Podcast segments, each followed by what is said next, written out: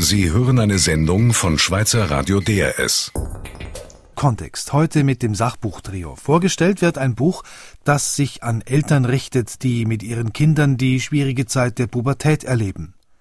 Zwei weitere Buchvorschläge haben das Thema Russland, einmal mit Blick auf Tschernobyl und die Frage, wie die Menschen in der verstrahlten Region heute leben, und mit dem dritten Buch werfen wir einen Blick zurück auf die ehemalige Sowjetunion kurz nach dem Zweiten Weltkrieg und den Alltag der Menschen damals. Ein Buch, das erst jetzt in deutscher Übersetzung erschienen ist. Die Gesprächsleitung hat Angelika Schett. Und bei mir sitzen Cornelia Cassis, Katharina Boxler und Sabine Bitter. Ihr Buch Sabine Bitter ist eine Entdeckung. Erst jetzt ist es in deutscher Sprache zu haben. Der amerikanische Schriftsteller John Steinbeck, Autor vieler berühmter Bücher wie etwa Früchte des Zorns, erzählt im Buch Russische Reise von seinem mehrwöchigen Aufenthalt in der Sowjetunion kurz nach dem Zweiten Weltkrieg. Was macht dieses Buch eigentlich heute noch lesenswert, Sabine Bitter? Es ist heute noch lesenswert, weil diese literarische Reportage ein doppeltes Zeitdokument ist. Zum einen erfahren wir ungeschönt, wie die Menschen 1947 in dem vom Krieg verwüsteten Land in der Sowjetunion gelebt haben und zum anderen auch mit welcher Haltung der amerikanische Schriftsteller Steinbeck und der ebenfalls bekannte amerikanische Fotograf Robert Capa dorthin aufgebrochen sind und wie sich ihr Bild von der Sowjetunion verändert hat. Sie reisten im Auftrag der New York Herald Tribune dorthin und wollten die Befindlichkeit des sowjetischen Volks im Alltag dokumentieren. Mehr über die russische Reise in circa 20 Minuten. Katharina Boxler, mit ihrem Buchvorschlag bleiben wir in Russland. Auch hier ist die Autorin von Tschernobyl Baby, Merle Hilbk, durch Russland gereist, wenn auch einige Jahrzehnte später. Sie reiste 2009 und 2010 mehrere Monate lang durch die verstrahlten Gebiete der Ukraine und Weißrusslands bis hin zum Reaktor. Sie sprach mit Menschen dort, die immer noch unter den Folgen der Verstrahlung leiden. Vor 25 Jahren ereignete sich die Reaktorkatastrophe in Tschernobyl. Wie sehr ist sie noch gegenwärtig bei den Menschen in der Region? Katharina Boxler. Es ist natürlich extrem gegenwärtig. Das ist Alltag. Und gerade weil es so Alltag ist, wird eigentlich wenig darüber gesprochen. Es ist einfach ein Stück des Lebens.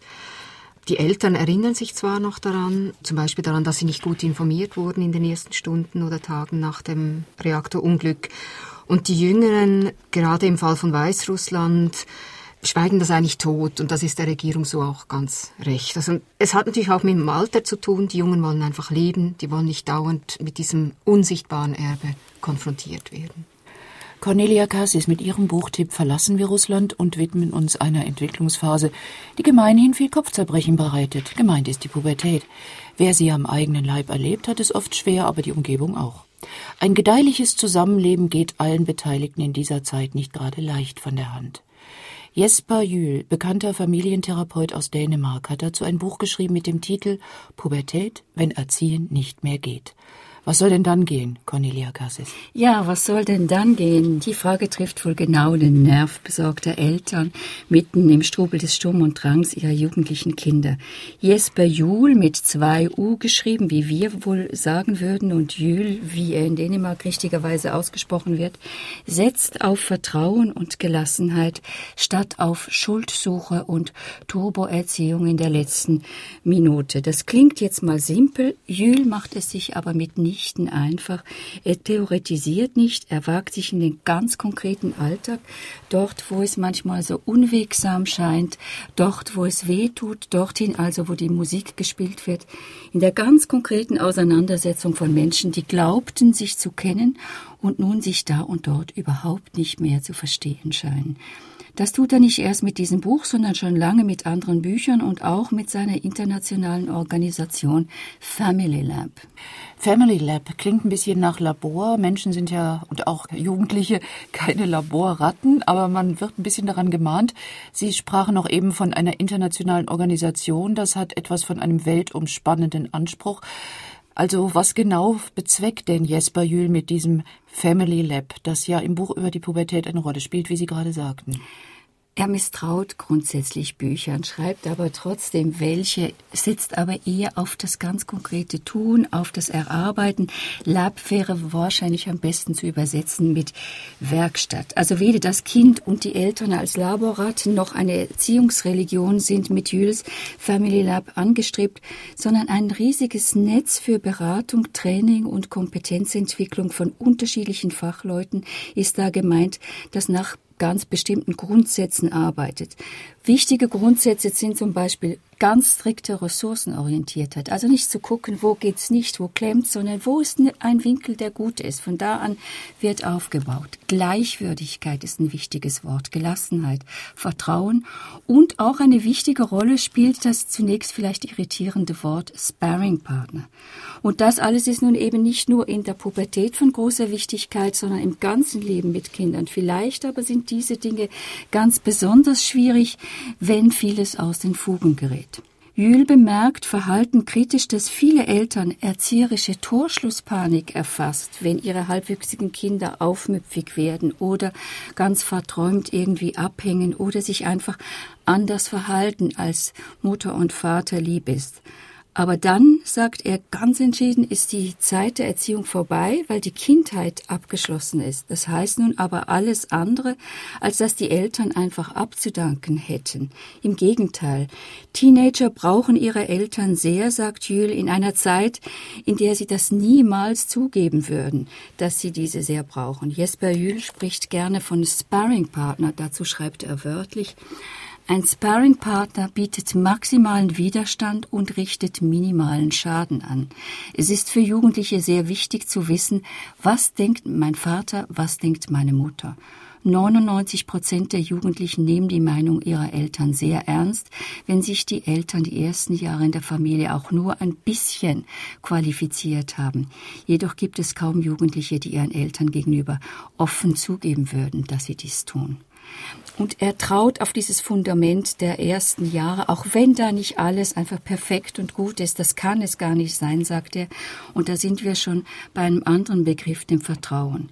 Vertrauen ist bei Öl nicht einfach so blind, eine blinde Haltung nach dem Motto, es wird schon irgendwie glücken, es wird schon irgendwie gut werden, sondern eher, unser Sohn, unsere Tochter wird das tun, was ihm am besten möglich ist, und zwar mit den Karten, die ihm das Leben in die Hand gegeben hat. Klar ist dieses Blatt nie perfekt, doch die Eltern können vielleicht etwas ruhiger einschlafen, wenn sie darauf vertrauen, dass sie einige gute Karten ausgeteilt haben für das Lebensspiel. Wie können wir es also richtig machen, fragen sich viele Eltern sehr berechtigt, wenn ihre Kinder in die Pubertät kommen. Gar nicht sagt der dänische Experte entwaffnend. Richtig gibt es nicht. Wir können uns aber entscheiden, was wollen wir? Und dann können wir versuchen, in diese Richtung zu gehen, aber auch in diese Richtung zu sprechen. Wir können uns auch fragen, will ich meine Kinder lieben oder will ich mich bei meinen Kindern beliebt sein oder beliebt machen? Beides gleichzeitig, und das ist eine Kunst, ist oft nicht möglich. So wie Sie es beschrieben haben, Cornelia Cassis, Jesper Jöhl möchte ja mit seiner Arbeit auch die Eltern unterstützen, also sie nicht als Versager abkanzeln. Und das erleben Eltern ja nicht selten. Wenn sie zum Beispiel professionelle Hilfe suchen, werden sie ja erstmal mit ihren Fehlern konfrontiert. Kann man sagen, dass der dänische Familientherapeut also nie nach Schuldigen sucht, wenn er Absolut. mit der Familie... Das ist eine ganz große Grundhaltung von ihm. Nicht Schuld zuzuweisen, nicht Fehler auf Fehlern zu sitzen zu bleiben und die vermeintlich korrigieren zu können, sondern er hat wirklich den ganz entschiedenen Ressourcenblick. Er guckt, wo ist etwas gut. Also wenn ein Jugendlicher beispielsweise nur noch rumschreit und nur noch mit den Eltern im Widerstand ist, dann denkt man, alles schief, alles schrecklich. Jül findet dann toll, dass dieses Kind gelernt hat, sich so auszudrücken und so nicht Angst haben muss, von den Eltern zu sagen, wo es weh tut, wo es schief ist und genau da ansetzt. Und es ist eine sehr bewegende Lektüre. Ich habe jetzt eher so vom Theoretischen gesprochen. Das ist der erste kleine Teil. Danach geht es wirklich genau um solche Kommunikation. Sie sagen, es ist eine bewegende Lektüre. Andererseits plädiert er sehr für Gelassenheit. Wie kriegen Eltern in seinem Buch, in seinen Beispielen diese Gelassenheit hin? Ich glaube einfach, dass, dass sie mal auch verstanden werden. Also in diesem Dialog zum Beispiel im Family Lab, dass sie mal verstanden werden, dass mal einer, der ziemlich viel Ahnung hat, Jules war ja Lehrer, äh, Sozialarbeiter, Heimerzieher, ist Familientherapeut, ist ein älterer Mann äh, aus der Großelternperspektive, hatte auch schon viel Welterfahrung, dass einer ein, einfach mal sagt, es ist ein unglaublich schwieriges Unterfangen in unserer Zeit zu erziehen und gleichzeitig diese Norm- und Richtigkeitsvorstellung, das kann nicht gut gehen. Ich glaube einfach, indem er mal Verständnis für die schwierige Situation der Eltern signalisiert. Pubertät, das ist ja ein, zu einem großen Stück auch einfach Natur. Also es ist nicht nur die Ernte der Erziehung sozusagen. Nimmt er darauf Bezug? Ja, in, indem er das vielleicht auch als gelassene Haltung nimmt. Es gehört dazu, dass es nicht harmonisch weitergeht. Es muss so sein, damit, dass es wirklich konfrontativ wird, dass es seltsamerweise in den Häusern plötzlich extrem laut wird oder extrem still. Und er, ermutigt Eltern, das Ganze ein bisschen auch wie aus einer Vogelperspektive manchmal zu etwas mehr Abstand zu nehmen und auch zu sehen, was denn da überhaupt gut ist und was da überhaupt eine Gesetzmäßigkeit ist. Also anspruchsvoll ist es in jedem Fall, glaube ich. Würde er auch immer wieder sagen. Danke, Cornelia Cassis. Sie hören DS2 mit dem Sachbuchtrio Angst vor radioaktiven Strahlen in Japan. Der Reaktorunfall von Tschernobyl dringt schon deshalb nach 25 Jahren massiv zurück in unser Bewusstsein. Die Autorin Merle Hilbk hat die verstrahlte Region 2009 und 2010 für mehrere Monate bereist und mit den Menschen in der Region gesprochen. Katharina Boxler, was offenbaren diese Gespräche? Sie macht diese Reise eigentlich auf der Suche nach Antworten auf eigene Fragen. So könnte man das vielleicht so unter diesen Titel zusammenfassen. Merle Hilbk ist eine deutsche Journalistin, also sie, sie geht die Sache wirklich journalistisch an, reportageartig. Sie hat für die Zeiten, für den Spiegel gearbeitet, ist heute freie Journalistin und sie nimmt uns mit auf eine Reise durch eben dieses Sperrgebiet und zwar sowohl in der Ukraine wie in Belarus, in Weißrussland, also den zwei Ländern, die sozusagen auf diesem sowjetischen Erbe sitzen, geblieben sind. Es ist ein sehr unterschiedlicher Umgang dieser zwei Länder. Die Ukraine eher westlich orientiert, vermarktet Tschernobyl sehr gut. Also es gibt mittlerweile so Pauschalreisen und so, wo man da hingehen kann und sich, ja, salopp ausgedrückt, vor dem Reaktor 4 fotografieren lassen kann. Und Belarus das ein ärmeres Land ist auch und noch in einem eher diktatorischen Stil oder in einem diktatorischen Stil regiert wird, ähm, hat diese Gebiete einfach, einfach zu radioökologischen Naturschutzgebieten erklärt. Belarus ist auch ein Land, das sehr naturverbunden ist und die Menschen hoffen, dass wir, die aus dem Westen zu ihnen kommen, um eben auch die Natur zu sehen, die entstehen konnte, weil es jetzt Sperrgebiet ist. Und zwar fast ein Drittel des Landes ist irgendwie in irgendeiner Weise betroffen von dieser Katastrophe. Wir machen eine Reise durch Pripyat. Das ist die Stadt, die am nächsten war zu diesen Reaktoren, beziehungsweise zu diesem einen Reaktor 4, der damals explodiert ist am 26. April 1986. Wir gehen mit ihr durch diese Stadt, wo noch dieser berühmte, den wir vielleicht, vielleicht alle kennen, diesen berühmten Vergnügungspark sehen. Sie beschreibt das mit diesem Riesenrad, das nie gelaufen ist, weil es am 1. Mai hätte eingeweiht werden sollen wo man sich immer noch nicht hinsetzen kann, weil überall sehr stark verstrahlter Staub rumliegt. Man sieht Puppen, man sieht äh, Spielzeuge in zugewachsenen Kindergärten, man sieht durch ihre Beschreibungen die Häuser, aus denen alles Metall rausgebrochen ist, von den Türrahmen über die Türklinken, über die Treppengelände, von irgendwelchen armen Schluckern, die das rausgerissen haben und im Rest der Sowjetunion verkauft haben, wo es weiter strahlt.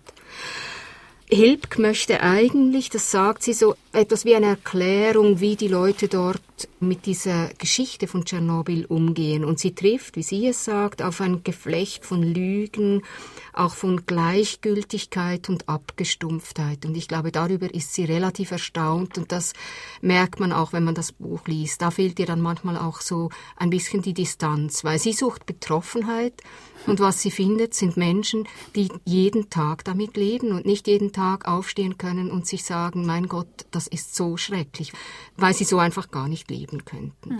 Die Jungen wollen konsumieren, die sind vom Modelboom angesteckt und die Alten versuchen einfach irgendwie weiterzuleben und dies eben auch in der Zone, also in dieser ganz engen Zone um Tschernobyl herum. Also es ist eine 30 Kilometer Zone, wo es erstaunlich lebendig ist. Also nicht nur was Tiere und, und Pflanzen betrifft, sondern da arbeiten immer noch Tausende von Menschen, zum Teil an diesem Sarkophag von Tschernobyl, zum Teil in der Landschaftspflege, weil man Angst hat, dass äh, wenn zu große Bäume wachsen, dass es da Waldbrände geben könnte und dann wiederum Verstrahlung in die Atmosphäre gerät.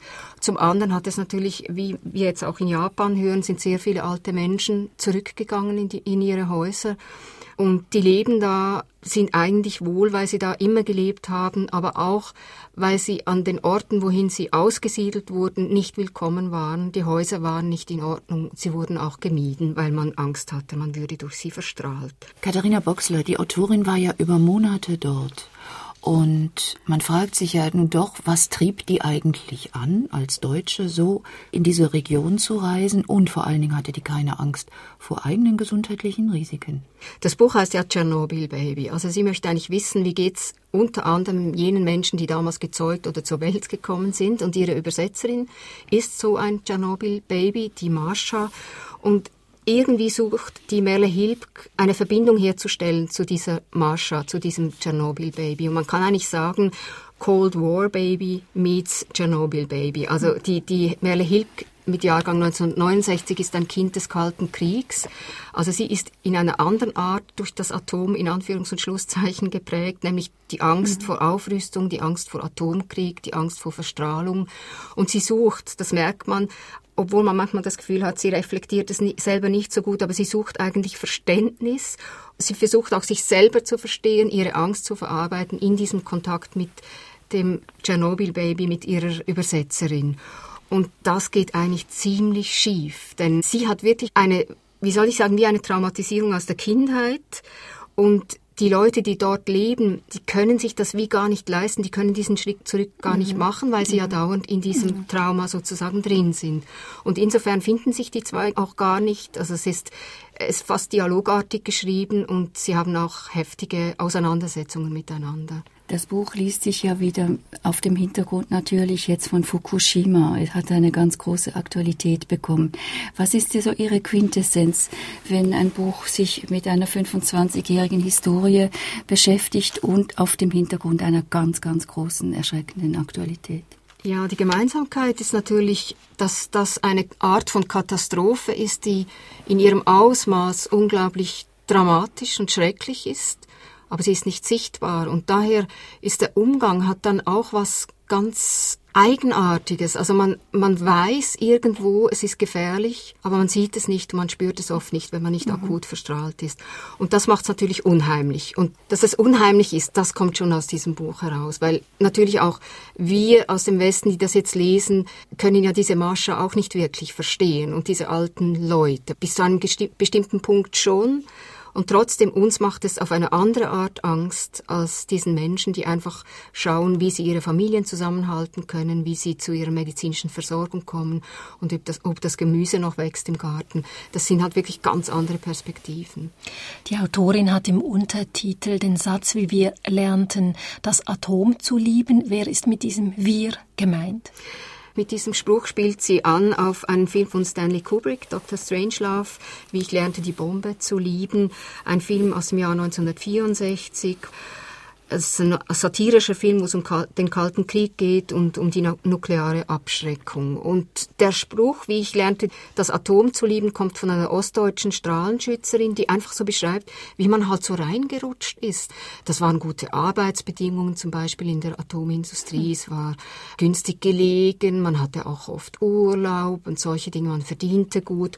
Und so kam man einfach so langsam halt rein und verlor auch diese Angst vor der Verstrahlung, vor den Gefahren, die von eben der Nukleartechnologie ausgehen. Und ein westdeutscher Experte sagt dann einmal, man muss sich das vorstellen, in den 60er Jahren, als diese Reaktoren ans Netz gingen, die ersten, das war so eine Zeit, wo man glaubte, man könne eine Atomtablette in die Heizung schmeißen und die Wohnung wird warm. Das würde dann in nächster Zeit sicher mal kommen. Merle Hilbk Tschernobyl Baby erschien im Eichborn Verlag. Danke, Katharina Boxler. Zwei Größen waren es, die 1947 durch die Sowjetunion reisten, um das Leben des russischen Volkes zu dokumentieren. Der amerikanische Schriftsteller John Steinbeck sowie der legendäre Fotograf und Kriegsreporter Robert Capa. Beide waren an Dingen interessiert, über die damals niemand schrieb, in einem Land, das durch den Zweiten Weltkrieg die verheerendsten Verluste erlitten hatte. Steinbeck und Capa fragten, wie leben die Menschen dort? Wie wohnen sie? Was essen sie? Wie feiern sie? Sabine Bitter, wie werden diese Fragen im Buch beantwortet? Ja, die beiden bestanden darauf, dass sie eben nicht darüber schreiben wollten, worüber Stalin damals nachdachte oder was die Pläne des russischen Generalstabs sind, was durchaus ja auch Fragen waren äh, im Kalten Krieg. Sie schreiben, Zitat, uns fiel auf, dass es einige Dinge in Russland gab, über die niemand schrieb und dass uns gerade diese Dinge am meisten interessierten. Die beiden sind dann in Städten und auf dem Land unterwegs. Sie besuchen landwirtschaftliche Betriebe ebenso wie Fabriken und kulturelle Veranstaltungen literarische Veranstaltungen zum Beispiel. Sie führen uns vor Augen, mit welchem Einsatz sich die Russinnen und Russen um den Wiederaufbau und um die Rückkehr zum Alltag bemühen. Man sieht auch auf den Fotos junge Frauen, die vor den Trümmern ihrer zerbombten Städte Wäsche aufhängen, sie ernten in den Straßengräben Kohl und Kartoffeln oder eine Bäuerin richtet mit ihrem Mann das Dach ihres Hauses auf, damit sie dem Erdloch, in dem sie jahrelang gehaust hatten, endlich entkommen. Steinbeck beschreibt, wie es nach dem Krieg auf dem sowjetischen Land aussieht. Zitat: In der Nähe der Dörfer verlief der Zickzack der Schützengräben und befanden sich die Granattrichter, wo die Kämpfe stattgefunden hatten. Es gab Häuser ohne Dach und schwarze Stellen, wo Gebäude abgebrannt waren. Steinbeck und Kaper korrigieren in ihrer Reportage aber auch Fehlinformationen der amerikanischen Presse, also Informationen, mit denen sie hergekommen waren, etwa, dass die Menschen in den landwirtschaftlichen Kolchosen in Baracken leben würden. Sie stellten fest, dass das nicht so war, dass dort die Verhältnisse eigentlich relativ gut waren. Sie sagen, jede Familie hatte ihr Haus und einen Garten, es gab Blumen, es gab Obstbäume, Gemüsebeete, Bienenstöcke. Sie beschreiben, dass dort auch alle, die irgendwie konnten, mitgearbeitet haben, Frauen, Kinder, Kriegsverletzte. Es gibt Beispiele von Männern an Dreschmaschinen, die mit den bloßen Handballen äh, arbeiteten, weil ihnen die Finger fehlten. Sie stellen auch fest, dass es viele Menschen ohne Arme oder Beine gibt und dass die Prothesen überall gefehlt haben. Mhm. Sie sind viel unterwegs, sie sprechen mittels Übersetzern mit den Menschen vor Ort und erfahren auch Überraschendes, manchmal auch Skurriles, etwa dass die Fahrer, mit denen sie herumreisen, eine Technik entwickelt haben, mit der sich Benzin sparen lässt, indem diese gezielt alle Erhebungen und Hügelchen nutzen, um dann beim Herunterfahren auszukuppeln und im Leerlauf weiterzurollen. Oder sie bemerken, dass diese Fahrer zu allen Tages- und Nachtzeiten minutenweise schlafen können, wegdämmern können.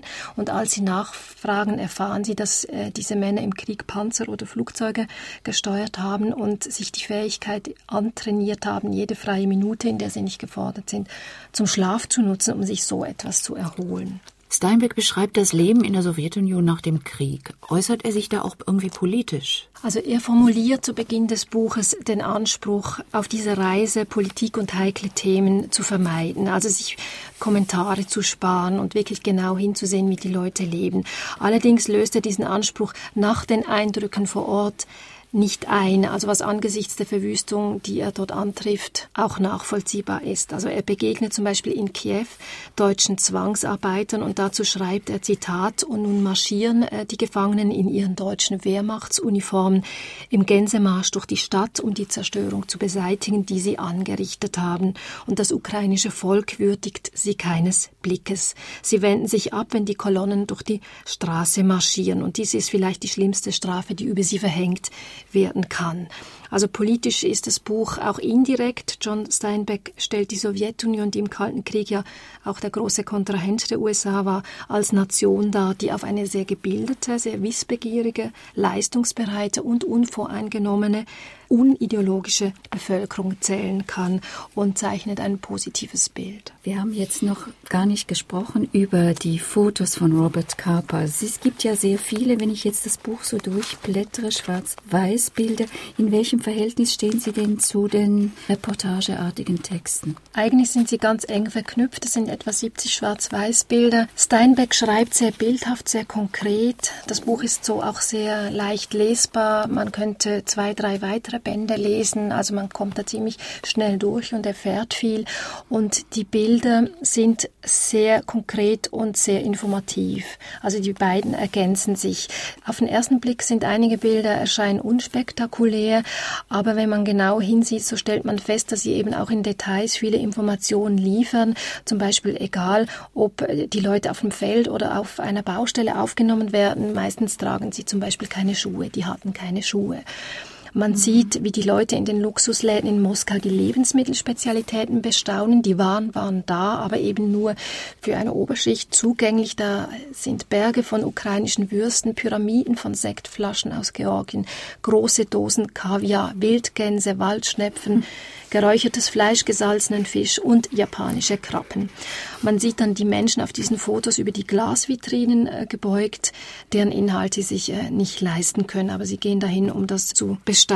Wie weit konnten denn Steinbeck und Kapa die wahre Sowjetunion betrachten? Ich nehme an, die wurden auch geführt an Orte, die halt eben vorbildlich waren. Sie wurden geführt, sie hatten auch Übersetzer dabei, auch die eine oder andere Aufpasserin. Das war auch ihre große Befürchtung, als sie überhaupt zu dieser Reise aufbrachen. Zusammenfassend kann man aber sagen, dass sie überraschend viel zu sehen bekamen. Sie kamen an viele Orte hin. Die Einschränkungen bestanden dann oft darin, dass sie zum Beispiel eine Industrieanlage nicht von innen fotografieren durften. Also man durfte nicht zeigen, welche technischen Apparate die Sowjets in dieser Firma entwickeln, aber sie konnten mit vielen Leuten sprechen und haben auch zum Beispiel bei Zöllnern oder Behördenvertretern äh, sind sie auf offene Ohren äh, gestoßen. Also die, die waren sehr interessiert an diesem Kontakt. Noch ganz kurz, Sabine, bitte, warum wird das Buch jetzt, wurde das jetzt erst ins Deutsche übersetzt? Das Buch ist in, in der Reihe Weltlese erschienen. Das ist ein Programm der Edition Büchergilde. Und diese Buchreihe Weltlese will Lesereisen ins Unbekannte ermöglichen. Sie hat den Anspruch, weiße Flecken auf der Literaturlandkarte aufzuspüren und Literatur abseits der großen Märkte zu fördern, unbekannte Schätze zu bergen. Es ist kein spektakuläres Buch, es ist eine literarische Reportage mit Schwarz-Weiß-Fotos, die aber eben einen doppelt zurückversetzen in die Sowjetunion von damals. Danke, Sabine, bitte. Und zum Schluss noch die die Angaben zu ihrem Buch mit einer kurzen Empfehlung, für wen sich diese Lektüre besonders eignet. John Steinbeck, Russische Reise mit Fotografien von Robert Kapa.